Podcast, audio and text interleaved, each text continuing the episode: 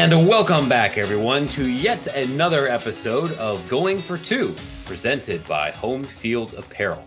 I am your host, the publisher of the Extra Points newsletter, Matt Brown. I am joined here by my colleague and friend Brian Fisher. And Brian, I, I, I like to think on this show and across all of the work that we do for the D1, for the other D1 ticker, we pride ourselves in in in taking this work and this industry seriously and doing our homework and, and appreciating the nuance that comes into uh, various decisions and and really getting into the weeds. Right? We're we're we're both serious professionals. Well, you'd like to hope so, but uh, uh, we, we, we, we, try, right?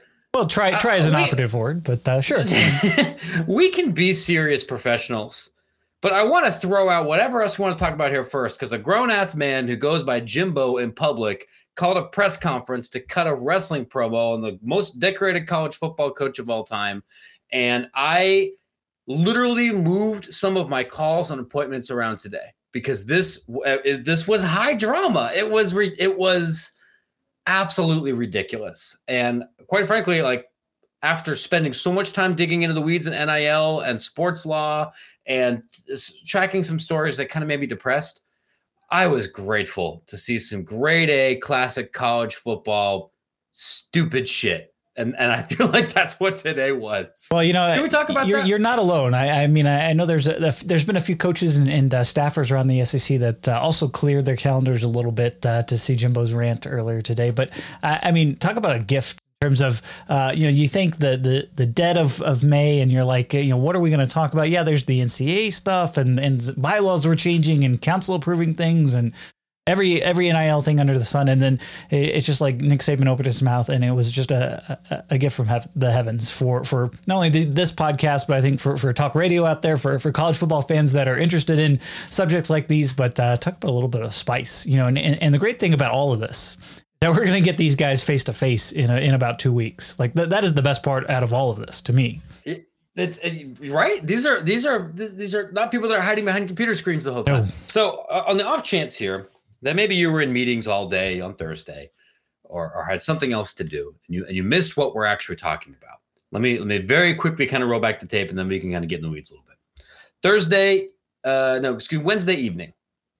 Uh, Nick Saban is speaking to, I believe, a assembled group of business owners in Birmingham, and uh, I'm paraphrasing here. He, he, he, mentions that you know we at Alabama we've been number one in recruiting for a while. Uh, last year we were number two. Texas A&M was number one. We don't buy players here at Alabama. Everybody at Texas A&M class was bought with with NIL deals. I don't know how sustainable it is for us in Alabama to not buy people. Maybe we're going to have to do that if that's the way things are going. And Brian, as you know, and listener, as, you know, if you follow college football at all, this is not a new accusation. Uh, Lane Kiffin has said something similar. And uh, I would say most recruiting ob- industry observers would say that a major reason for Texas A&M's recruiting success over the last year was in part due to a very well sophisticated, well funded, professionalized collective system to uh, create financial incentives for people participating in marketing campaigns centered around Texas A&M. We could we can say that, right? Um, you could have just let it go because this isn't new, and lots of people have said this. But Jimbo uh, takes this stuff extremely personally. So does his his boss. So do a lot of people that work in Texas A&M. They don't like this insinuation that their recruiting success is in any way just because of, of, of big envelopes of cash, if you will. so then Jimbo this morning calls a press conference, 10 a.m. God's time zone, and rips the ever lip, just eviscerates Saban. And and and this is, I think, very difficult for someone like Jimbo to do. He actually slowed down speaking enough and enunciated so we could everybody could understand what he was saying. This was not just a fire hose, right? It's you know the God bless the guy. He can sound like Boomhauer sometimes, and and no, like this is slowed down enough so we could all make sure what he was saying. Uh, Brian, correct me if I'm wrong. I want to make sure that I, I get I got this exactly correct. Um, I believe the major quote here was quote You can call me anything you want to call me. You ain't calling me a cheat. I don't cheat and I don't lie because I learned that when I was a kid. You know, if you did, the old man slapped me upside the head. Maybe somebody should have slapped him. He went on national, he went on television on video and said, maybe people should be have slapped Nick Saban and his life would have turned out differently. This is a big deal, no? Uh, well, it, it's going to continue to be a big deal f- for a long, long time because this is going to get brought up for ages. Like, like this is the most SEC of stories. Uh, it's going to be constantly referred to. Every time you, you're on game day, you're going to get a reference to this. You're going to have massive signs throughout the season, all leading up to that uh, big date in October when these two teams play so, but you know, to me, like the, the, the interesting thing too is, is kind of the, the subcurrent that uh, runs along this. Obviously, they're you know two you know two very good friends. Uh, you know these, these are two West Virginia buddies. This were, is were, yeah, were, that, were. that is a good good very good uh, friends. you know, West Virginia buddies. Yeah, I mean, like former this, coworkers. This this is like uh, the, the backyard brawl coming out uh, for for real. You know, and and I know we're, we're actually going to get that game later this this fall. But like this is um, you know two two West Virginia guys who uh, you know have uh, a pretty hel- have had a pretty healthy relationship. I would say prior to this this this summer um, or this spring at least and it, you know it, it's just kind of fascinating to me in terms of just how how quickly this narrative you know kind of kind of spun out. I, I think ultimately when Nick Saban was was speaking and like going out to promote the, the World Games coming to Birmingham and, and 50 days or something like that. Like, you know, he, Yeah. I, I do think he, he had a point to be made there. Like uh, he, he understood that He- he Alabama always does. Alabama won it was falling. Let's face it behind. Like you, you have to give some credit, whether you're an administrator, whether you're an NCAA enforcement, whether you're, you know, even a Texas Longhorn fan, you got to give the Aggies credit. Like th- they understood where things were going. They they organized very quickly, uh, and, and what they've done with, with their collective in particular, and what they've done with NIL, and what they've done really surrounding their program. I mean, you got to keep in mind that just just a week and a half ago, they were they were announcing another nine figure capital campaign to do facilities upgrades. You know, on, on top of you know spending uh, close to half a billion dollars renovating their stadium not too long ago. So the the A and M folks, they they have everything in, in terms of the, their ducks and, and getting them in, in, in a row, right? But I think you know Nick Saban very pointedly in front of a, a let's face it a, a very pro Alabama audience, a number of boosters, I'm sure from the Birmingham area there, and and uh, saying, hey, we, we got to get things together. You know, Alabama's kind of been behind in terms of putting their collective together. They've obviously been very upfront in terms of hey, we're following all the NCAA guidelines. That they want to, you know, I think that, that that is a culture of compliance that stems not just from Nick Saban, but from Greg Byrne, the AD there, um, all the way up to the you know their, their president. They they, they want to make sure that they are doing everything uh, they can, be, being above board because they n- understand the scrutiny going on, uh, you know, surrounding their program, given the position that they're in, likely the preseason number one team uh, for for pretty much everybody going into the fall. So yeah, you kind of understand why he, he wants to kind of get things jump started a little bit so that uh, it, it's a little bit easier for his program to operate. But yeah, at the end of the day, I think this was ultimately his his emotions getting you know kind of ahead of themselves a little bit. Sometimes he'll get rolling. You know, uh, as, as many times as I've interviewed Nick, uh, you know, like he'll get rolling sometimes, and you know you can kind of see him veer off course just a little bit, and then he'll he'll try to self correct a little bit. And I think that probably is is what happened with his initial comments. You, you understood that he, he went on satellite radio, you know, uh, later after Jimbo's rant to kind of apologize, you know, and, and it's just it, it just is is going to be a storyline that we are never going to forget. And I, I think it's going to be fascinating to see the interpersonal dynamics, not just between these two, but between the rest of the SEC as well.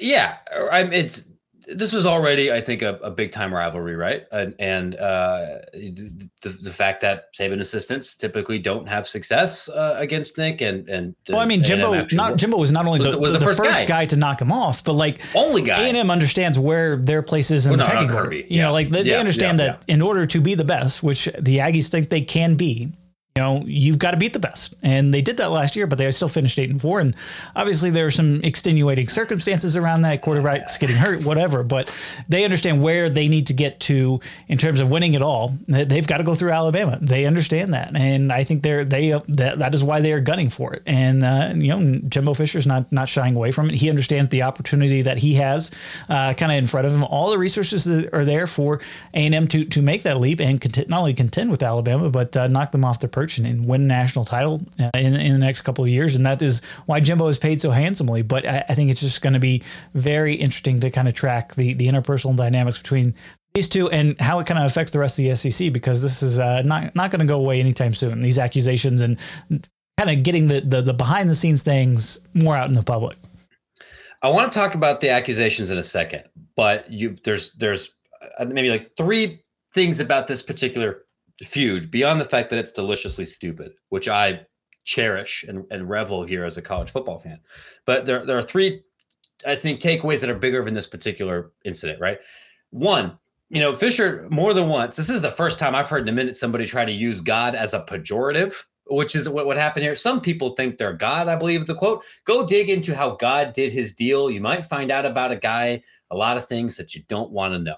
Now, I am a huge proponent of poking holes in the idea that college football coaches that are very, even very successful college football coaches, are more than just college football coaches. Seldom are these, in my opinion, paragons of perfect Christianity and and leaders of men and molders of civic society. Like I I know how SEC football works, and I, I think uh, thoughtful people would look at the same way. If you want to poke at this a little bit at, at this idea of like the revered elder statesman who's above all of this, great. Jimbo, I would appreciate it if maybe next time you use a little bit more specifics rather than talking like a Tex Ags, a Tex poster. But I didn't have the microphone. I I I I understand. Maybe that will be for the next time. We'll tune in. Um, and and and yeah, you kind of dug into you know poking at this idea of him being you know the the czar or the king of football. This is Jimbo is not the only guy in the SEC that feels this way. And he is not the only coach in America that feels this way. And if it's open season and more fair to criticize Nick Saban, particularly since he's not the reigning national champion this time, I would imagine that people other than Lane Kiffin might end up saying the same thing, which is notable because this isn't a sport that has a lot of great centralized leadership, and people listen to Nick when he when he opens his mouth. The other thing that you mentioned there that I think is very important is the the culture of compliance. This is in my view, having written a lot about NIL and somebody who's going to continue to write about NIL, a immense source of industry frustration and really emotional frustration. And when I say industry, I'm talking not just about coaches and ADs, I'm talking about attorneys, I'm talking about companies, agencies, all these things. You have a group of individuals who have decided whether they, think the, NCAA or state law rules are moral, just, or um, well written, that they're going to attempt to comply with them, that they're going to advise their clients to comply with those rules, they're going to make efforts as a department to comply with those rules, and as a company to to to you know make sure that in the unlikely event that there is an enforcement that they are that they are protected. I believe that you are correct that Alabama uh, under the, their current athletic department administration is trying to do that. That is what Ohio State is trying to do. That is what the University of Washington is trying to do. That is what Michigan is trying to do. And you might see a couple of these schools that desperately want to win at football not playing this game as aggressively or exactly the same way, particularly as it pertains to people that aren't enrolled on campus yet. Sometimes it's because the state law says they can't do it. Sometimes it's because they're trying to err on that side of, of, of compliance. And to be fair, as of this exact moment, Texas state law says you can't do that. These aren't supposed to be inducements. You have another group of people, less so on the administrator side, as uh, more on the attorney and corporation and a greater NIL advisor world that does not give a shit. Um, and and believes that either enforcement is not likely, enforcement wouldn't be stick anyway, or that they don't care and are flaunting those rules. And everyone's always been cheating anyway, you know, for for for decades and decades. But if you you will find people that run NIL marketplaces or coaches or agents, everybody that look at this and say, what you're doing is not ethical. And to then see you flaunt this or pretend that your success has nothing to do with that is is deeply frustrating. And some of the attorneys and some of the uh, other forces that are involved, perhaps in some of these particular collectives, uh, are the kind are, are people that that are polarizing within our world. I, th- I, I think we can put it that way. I, I think it's fair to say it's not going to give you sued or an Instagram from College Station. If you poll around the people that we talk to, not everybody looks at A and M or Tennessee or some of these other places as paragons of of actually following the law that that's fair, right? Of, yeah. of uh, a fair depiction of, of what you've seen too. Yeah, I mean, and I think that was a, a, big reason why Jimbo wanted to kind of get out there and get his um, uh, his thoughts, so to speak, uh, you know, on yeah. the record is just the the fact that you know really that Jimbo and that staff, you know, like they, they have put in some hard work in terms of recruiting the guys. It has not just been uh, about NIL in terms of bringing guys on campus, making sure, you know, they're sold about the program's trajectory, getting to the NFL, that sort of stuff. And, and, and you can understand why they would kind of take offense that uh, all that hard work, all those hours of phone calls they've put in with, with a lot of these kids has, has kind of been distilled down to, well, they give them some money. And so you, you, you get the frustration there, but uh, I think the, the rumors about A&M, the frustration about A&M um, and all the talk like that that's still going to continue. And and especially in the SEC where let's face it this thing has been happening for for a long time. You know we're, we're just using NIL and and these things kind of being quote unquote above board now but this sort of stuff this this kind of talk I mean this has been going on for for decades right? You know I mean this is um, you know the, the conference that uh, kind of in, in invented you know throwing throwing cash in, into a McDonald's bag right? So like the, there there's no shortage of uh, you know stories or and rumors and innuendo that that's kind of bubbled to the surface especially in the SEC. And uh, you know, just what you know, what you're kind of speaking to is you know the lack of, of concrete information and, and how it's spreading surrounding NIL. I think is yeah. probably the biggest source of frustration, you know, especially in the administrative community. Like it's just like you know, like I you know, we heard we were paying this guy three million dollars to come to school, and like nothing could be further from the truth. Number one, it's not connected to the school, so the school doesn't know. Number two, it's you know some outside influences who are certainly not paying that kind of figure. Um, but you know, you're you're basically getting it to uh, you know for opposing coaches to kind of you know when when they hear about uh, some of these recruits, you know, they're they're this is the new form of negative recruiting, you know, in, in, in, a lot of respects. And so there is that aspect, and and really it has led to you know I, I mean I, I, was talking with a few folks um, you know last week just in terms of you know maybe we do need to kind of restart those talks you know surrounding a, a third party administrator for NIL deals uh, from the NCAA, which was scrapped. You know, a lot of antitrust and, and, legal concerns surrounding that, uh, and plus just kind of getting NIL out the door was obviously taking a lot of people's you know attention. But you know maybe there's a, a, way to kind of bring things a little bit more clear in terms of hey, this guy is actually getting this, and uh, I think that's uh, you know providing some sort of transparency is, is going to be a, a little bit healthier and, and and provide some more accurate debate versus all this this rumor and innuendo. I mean, we've gone from from from Jimbo Fisher denying Bro Bible to Jimbo Fisher, you know, trashing Nick Saban, the the, the czar, yeah. as he would say. There, there's just, the domino meme, right? It's just like wild. Sliced bread logs on to, uh, his web, turns on the computer, and then a couple months later, we we have this. You and I have talked about this a couple of times about how frustrating it is for everybody that we can't answer some very basic questions like how big is the NIL market? How many college football players are taking advantage of that market? What's a median uh, uh, deal look? Well, I mean, Nick did did say in, in his original comments, you know, that uh, Alabama players got three million dollars worth in NIL deals last year, which was I, I think notable, especially when you kind of throw on top of it the fact that he he said a year ago, you know, that that his quarterback Bryce Young got I think it was eight hundred thousand dollars to to you know approaching a million dollars. So you can kind of understand where where the size of the Alabama market is, but given the figures kind of being thrown out for other teams and and the the innuendo surrounding some of those figures, you can understand that you know there's not only some frustration in, on the part of the Crimson Tide about maybe falling behind in, in, in, not only recruiting but but other things, but also others. Like like how can you know if, if you're a, a Mountain West school or you know heck a, a MAC school like like you're not only competing for, for those people, but even like the, the Tennessees and the Georgias of the world, like that, that's, you know, there, there's a bit of a market inflation, you know, coming out of here as well. Yeah. So, two important parts about that. It's hard to quantify this because, again, this is a lot of this is going on innuendo, and coaches read the same 247 message boards and On3 message boards and, and Reddit, subreddits that everybody else does, right?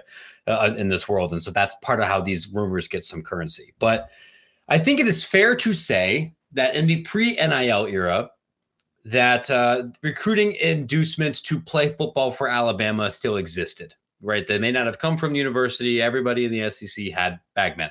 Um, as best as I understand it, Alabama was not always the high bid for talent in this in, in that world. Or did they need to be? It, you know, I think that's also that's important to keep in mind, right? Is, this is what I'm right. This is what I'm getting to here. They didn't need to be because part of that pitch is: did you come here and you start? You're going to be a, a get drafted in the first three rounds. You're going to compete for a national championship.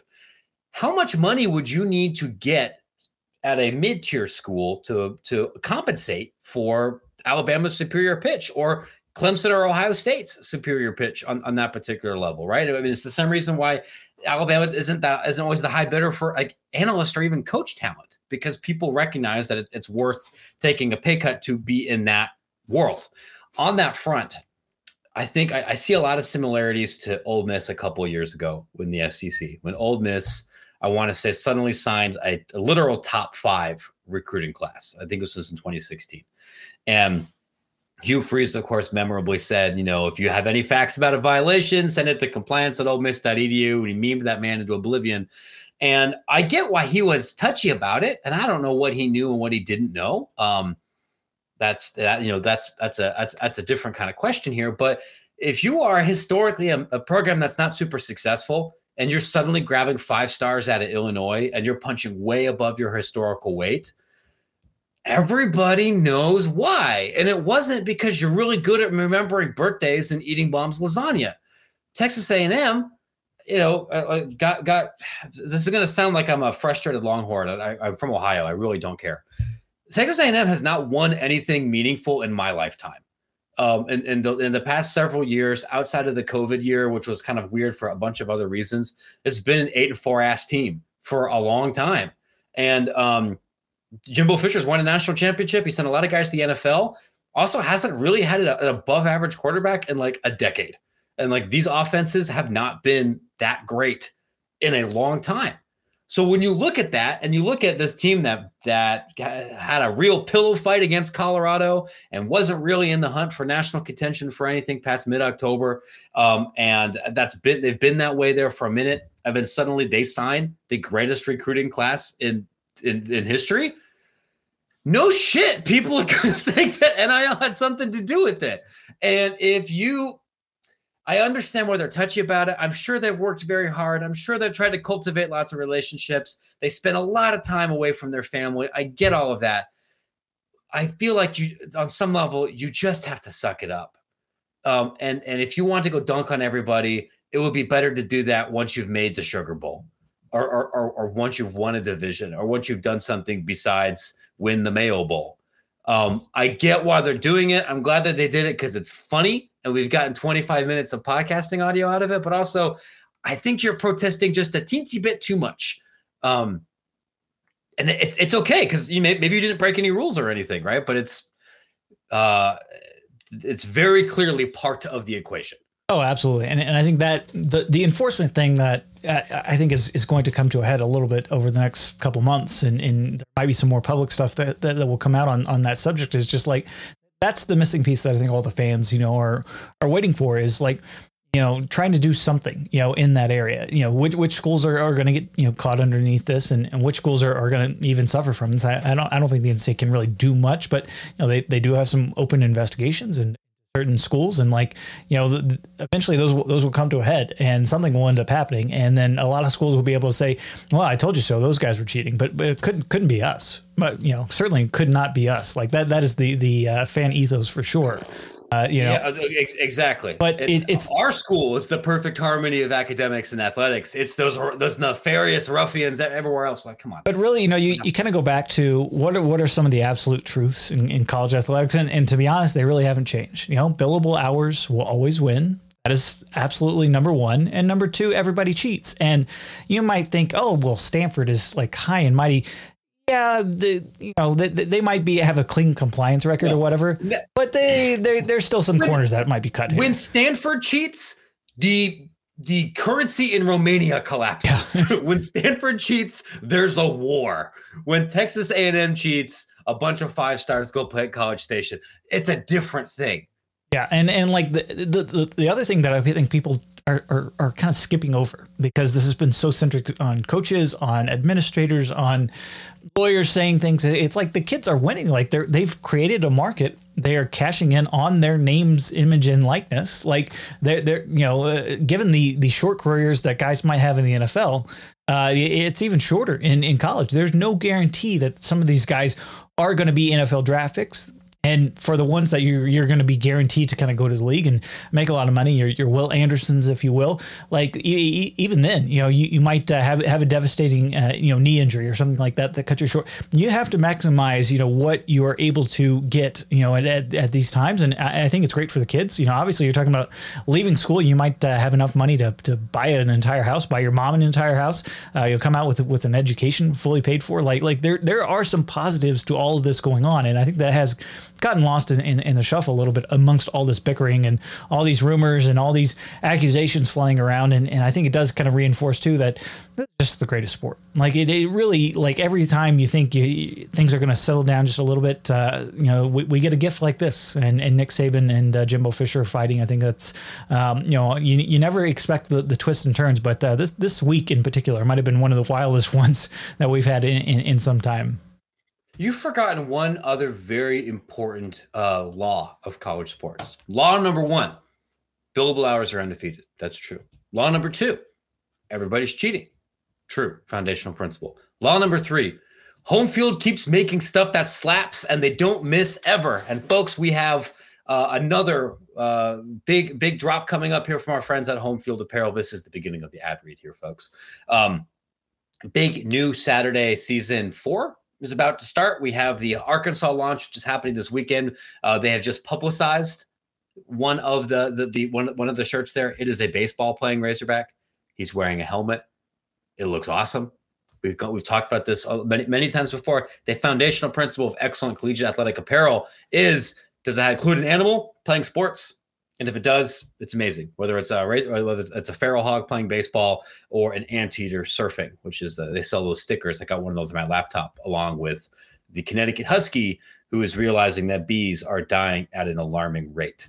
Um, a couple other big P5 schools in the Pac 12 and the Big 10 are going to be on this list here. Homefield's done a couple other revisions. Also, uh, weird, two episodes in a row. I'm wearing a college shirt. This is terrible. This is what happens when I I have to shoot. There you go. There you ah. Oh, there you go. You know, when in Rome, there might as well go, go, up into the closet and, and grab the uh, the old Texas A&M Sarge shirt from Home Field, which is a, a great seller and uh, a, a, great look. And yeah, I'll just just stick in the SEC West this week, uh, given that we have Arkansas coming up uh, friends, podcasting is a visual medium, and if you're not watching this on our YouTube, uh, Brian is wearing a Texas A&M home field T-shirt right now. I thought I thought about with, going, you know, like I, I could have got the the Alabama sweatshirt over this and just done the reveal and you know, for the ad read, but uh, you know, and I, I think this will suffice. Think, I don't think I have any SEC West gear.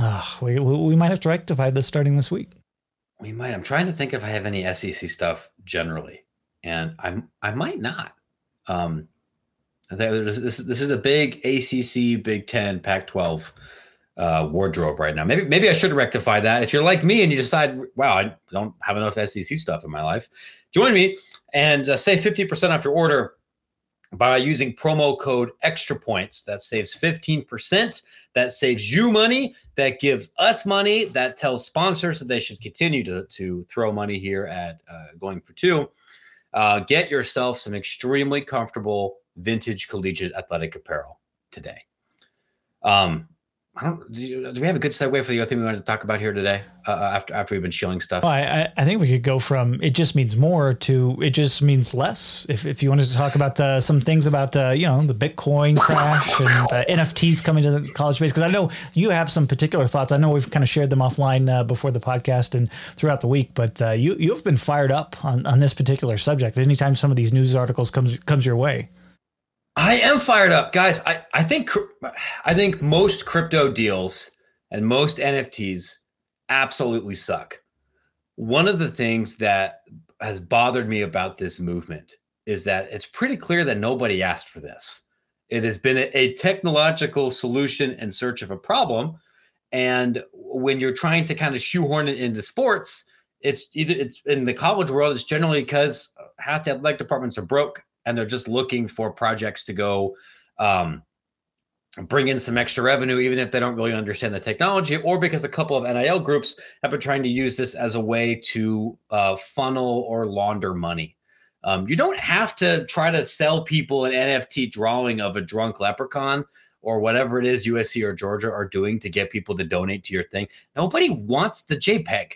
It's really easy to find JPEGs on the internet. If you want a JPEG of a of a weird cartoon dog, I'll send you one. My email is matt at extrapointsmb.com. You don't have to go send it to Aaron, uh, Aaron Murray 200 bucks to get one. Just send Aaron Murray 200 bucks or donate money to a, a Georgia, uh, you know, athlete or something to, to do one of those deals. So I've been, I've, these are coming up and I've been really critical of them, but you're probably aware of this recently. But if you're not, the crypto market has completely taken a gigantic hit over the last couple of days. One of the largest coins in circulation basically went to zero. One of the the the, the entities that people thought was going to you know was tethered to actual fiat currency, supposed to be a, a, stable unit, something that wouldn't fluctuate wildly. This idea of a stable coin, you know, one of those, you know, just vanished essentially, gone to nothing, which has meant that anybody, whether you're in Bitcoin or in uh, Ethereum or in any of these other things, has has fallen. And one of the things I've noticed, and there's been other smarter business business, reporters that have talked about this, is hey, remember when Matt Damon cut that ad in the Super Bowl about how fortune favors the bold and you should put your money in Coinbase or whatever or whatever you know whatever made up currency? Well, if you did that, you would have lost a ton of money. And now, unsurprisingly, people are mad at Matt Damon. People are mad at other celebrities who have pitched it. So, to the ads who are listening, or the people who are involved in the collective world or anybody else. Can I will Web three be something that has mass consumer adaptation and, and be used to create projects that people actually want or use in seven years? Maybe I don't know. Like the internet, the people who are paid to think about this stuff certainly seem to think so, but hasn't really happened yet. But what I can tell you is if you ask your donors to go um, buy a bunch of, of crypto stuff, in order to give to your athletic department or to participate in your athletic department or that you or or in your collective or you've seen that you are tied to these things they're going to be mad at you just like they are at matt damon because there's been a money pit. Like if just just do a deal with the casino if you want to promote gambling. You don't have to go use pretend jpegs to get involved with it. I, I hate it. Uh, and i hate it. And listen I, am somebody that actually owns btc because I, I look at that as a, as a unit where enough people are going to speculate into that um, sure I'll, I'll park 0.5% of my portfolio in there. But I'm not going to sit there and pretend that I'm, I'm, buying Bitcoin because I think this is going to be an effective mechanism to, to move currency outside of, of federal regulation. I'm not trying to buy explosives. Like I'm not. It's it's it's the same way that I would when I um I buy I spend money on NBA 2K money. Well, I think things are a little bit different from from the NBA 2K uh, spending or, or your spending on FIFA packs or something like that. You know what? That's true because if I spend money on FIFA coins, I can get a digital soccer player that helps me beat children on the internet. If I spend money on Bitcoin, I get people with fedoras and glowing eyes at my mentions telling me to hold.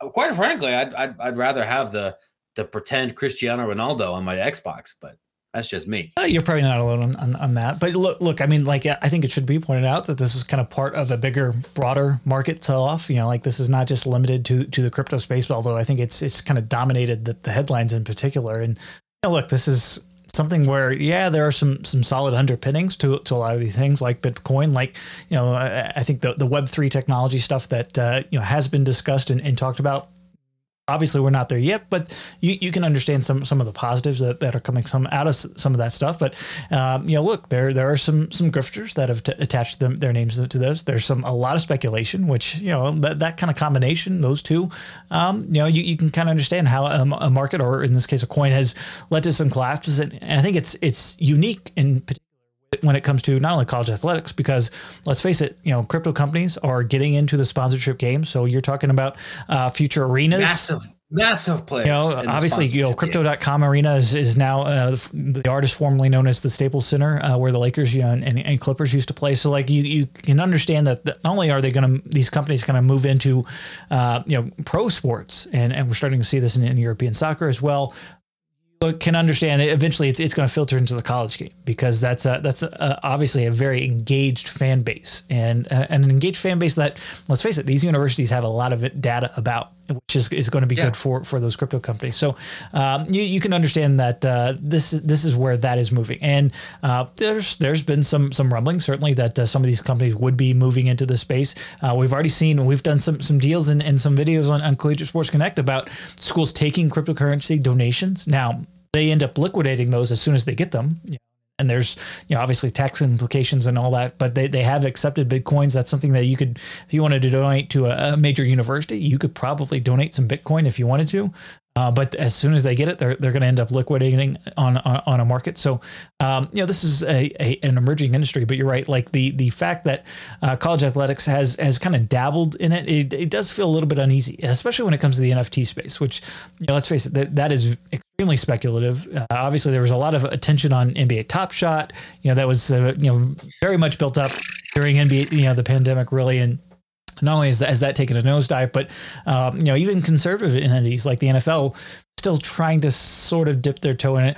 And college athletics, you know, has has gone kind of the other way. You know, like you, you, I was. I've, not only have I gotten pitched by, by a lot of these NFT companies, but you see athletes putting their their NFTs, you know, kind of out there to where where people can bid on them, and it's just like, what, what are Don't we doing? Do what are we doing like, now? Like, right? People, the people who are doing this are not because they are are hardcore devotees of decentralized governance technologies.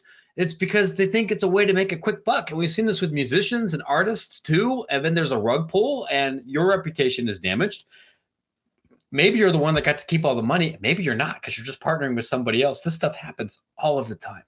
Um, I, understand that these companies are major players in the sponsorship space. This is just me. This is not D1 ticker policy. This is Matt Brown policy for extra points. I don't take money from gambling companies, even though I am pitched by some of them wanting to buy ads and extra points or buy ads on this podcast all of the time. Uh, I, I, do that not because I'm a moral Puritan about gambling. I've I have gambled before, uh, I do it because I think that would undermine the message editorially of what I'm trying to present. Like if, if it was like, okay, here's 1,800 words on how the Drake Group is, is pitching their latest college reform proposal, but first, DraftKings, like that would undermine everything I'm trying to do. Um, I feel the same way about taking money from crypto. I think I've run one or two ads from newsletters that write about alternative investments, which are not just about crypto, but with Coinbase, Coinbase, or some other, you know, some there's like a jillion of these newsletters uh, and, and firms are like, you want we put ads and extra points because hey, I couldn't help but notice extra points. The audience, uh, you know, mostly male, mostly college educated, mostly affluent, mostly young, very uh, attractive to brands. That's the crypto world. And my thought is no, because I don't see a meaningful difference between that and gambling. And if I face a, a reputational and editorial, uh, you know, uh, ding for working with those companies. I would be doing the same thing here if I was showing Fartcoin or whatever it is that we're that we're talking about now. And I, I would I would implore anybody who is tempted to take this money or get involved here, you better be really sure of what you're doing.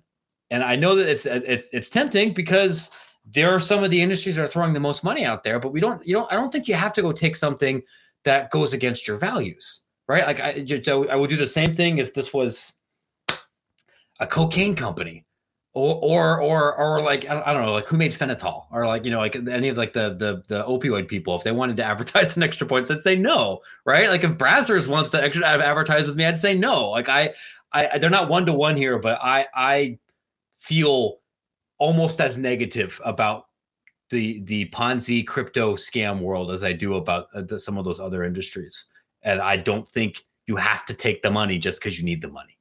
I guess I'll, I'll scrap uh, trying to convince you to do a, a Bagman coin or something like that as part of uh, our, our, new our new ventures here at uh, Going for Two. But you know, like I mean, yeah. it, it is. Sorry, sorry for torpedoing ah, any other any advertiser interest in our company right now because I'm such a I'm such a hater. Um, but I, I, know, I mean, there is yeah. a lot of legitimate interest, like from from a financial standpoint. You know, I mean, you look at Bloomberg; they're hiring like crazy in terms of actually reporters to cover the space. Um, you know, tech sites like the like the Verge and know, uh, CNET and, and whatever, you know. Oh, yeah, we should definitely do what The Verge does. Yeah. I'm sorry. They, they have like, you know, obviously they're hiring a ton of people just specifically yeah. to focus on, on this kind of Web3 crypto space because let's face it, you know, this is kind of where, uh, you know, a lot of people, technologists, if you will, kind of see things heading. And uh, it, it is worth covering. Uh, but from a, a, standpoint from college athletics, it, I, I, think it's still too early. And uh, you're right. I think there is, um, you know, some people that have been extra conservative in terms of doing these deals or exploring these space. But you know, whether you're your conferences, you know, whether you're uh, marketing folks at uh, various athletic departments, there there have been conversations going on, and there's certainly been conversations going on from from athletes getting pitched by a lot of these companies. Like uh, I, I, was, you know, going on on one site the the other day, and I was just like shocked at some of the like really esoteric college athletes who who you would think would have pretty much zero market value and and seeing NFTs from them. And I'm just like this somebody needs to like get in front of some of these kids. And as much as administrators preach education and making sure it's like sometimes they're just going to do what they they're they're going to do just to make two hundred dollars like that. And, I feel like the NFT space in particular has been ripe for a lot of that, and that has been, uh, you know, I, I, could come back to bite a few folks. It it could could really help some others, but I think for the at, at the end of the day, this is a space worth watching, but uh, maybe maybe keep your distance from it. You're you're you're right. I mean, I, sorry, that was the, the thing about The Verge there. The, actually, the, the Verge is wonderful. I'm just forever bitter at The Verge's parent company, which is, of course, was my old parent company, uh, a company that did not know who Nick Saban was. Now, I think they probably have heard of him. Um, yeah, if you're a tech company, you should be writing about crypto because it's an enormous space. Quite frankly, if I was if I was Bloomberg or if I was a gigantic company like that, I think it would also be appropriate to write about the gambling industry, yeah. to write about the opioid industry, to write about the pornography industry, or to write about any of these other ones because they're really big. There's a difference between is this newsworthy, is this worth studying, is this worth investigating, and is this worth slapping uh, on my stadium. Well, it that that there, stuff is still coming. I like I, I, mean, if you go back yeah. a, a, couple weeks, maybe maybe even a couple months, you know, like the NCAA has kind of stepped away from the sponsorship game in terms of bowl games, like the, the Crypto.com Bowl and the FTX Bowl or whatever. You know, that stuff is absolutely. We've had it. We've had it. We've literally had a. Bitcoin we have bowl. had the, the Bitcoin Bowl, the uh, artist formerly known as uh, what the the St. Pete uh, O'Brady's Bowl or whatever it might have been. Yeah. What I mean, of course, it was in Florida. Yeah, but like, yeah, I'm, I'm I'm I'm sure we will. There's going to be more of that to come, and, and you already had some angst over the you know Barstool sponsoring the Arizona Bowl and what that kind of meant from a brand perception perception standpoint, just because they are so associated with uh, you know Penn, Penn National Gaming. So it's like, is more of that coming to the college space? Yes, and, and, I really don't think there's a whole lot that some of these administrators can do, even if they're kind of uneasy with things. And I think that is uh, a space where. Um, you know, folks would like some additional regulation, but the NCAA is stepping back from that. They're they're saying, you know, yeah, whatever you know, whatever happens, it's it's not on us, it's on you.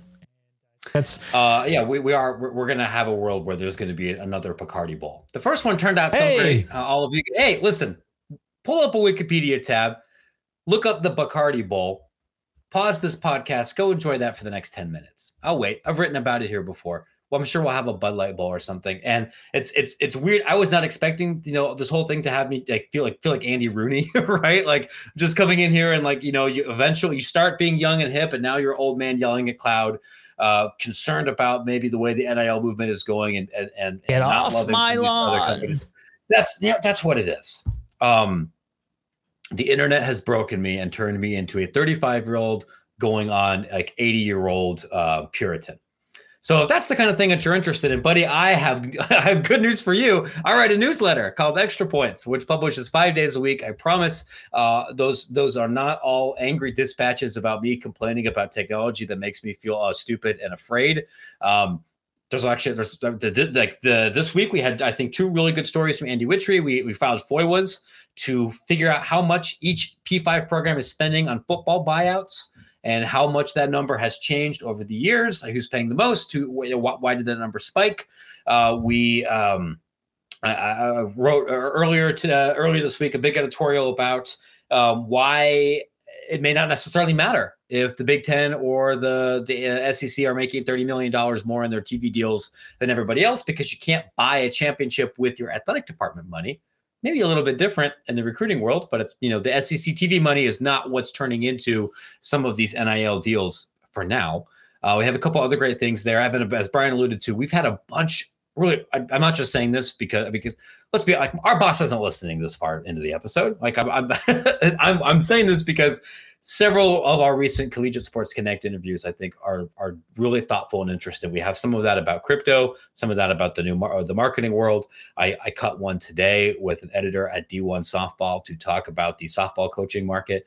We had a we have something coming up uh, an interview earlier this week that will turn into an extra points next week about division two conference realignment and the division two transformation committee. You can find that at collegiate sports connect and you can find extra points at extrapointsmb.com did I miss anything, Brian? Probably did. No, but uh, be sure you're you're out there giving us five stars. Uh, if you are able to rate and review this this here podcast, go ahead and check us out on our YouTube page as well, uh, the D1 Ticker page. If you're not already signed up for the D1 Ticker, you know this is a good time to do that because we not only have the play by play of uh, you know what coach said what in terms of Nick Saban and Jimbo Fisher, but really everything going on. I mean, it was a newsworthy week, to be honest. We, I know we talked about it in the earlier podcast. Oh yeah, remember Council. we had like actual scholarship reform and like and divisions died and a, a but.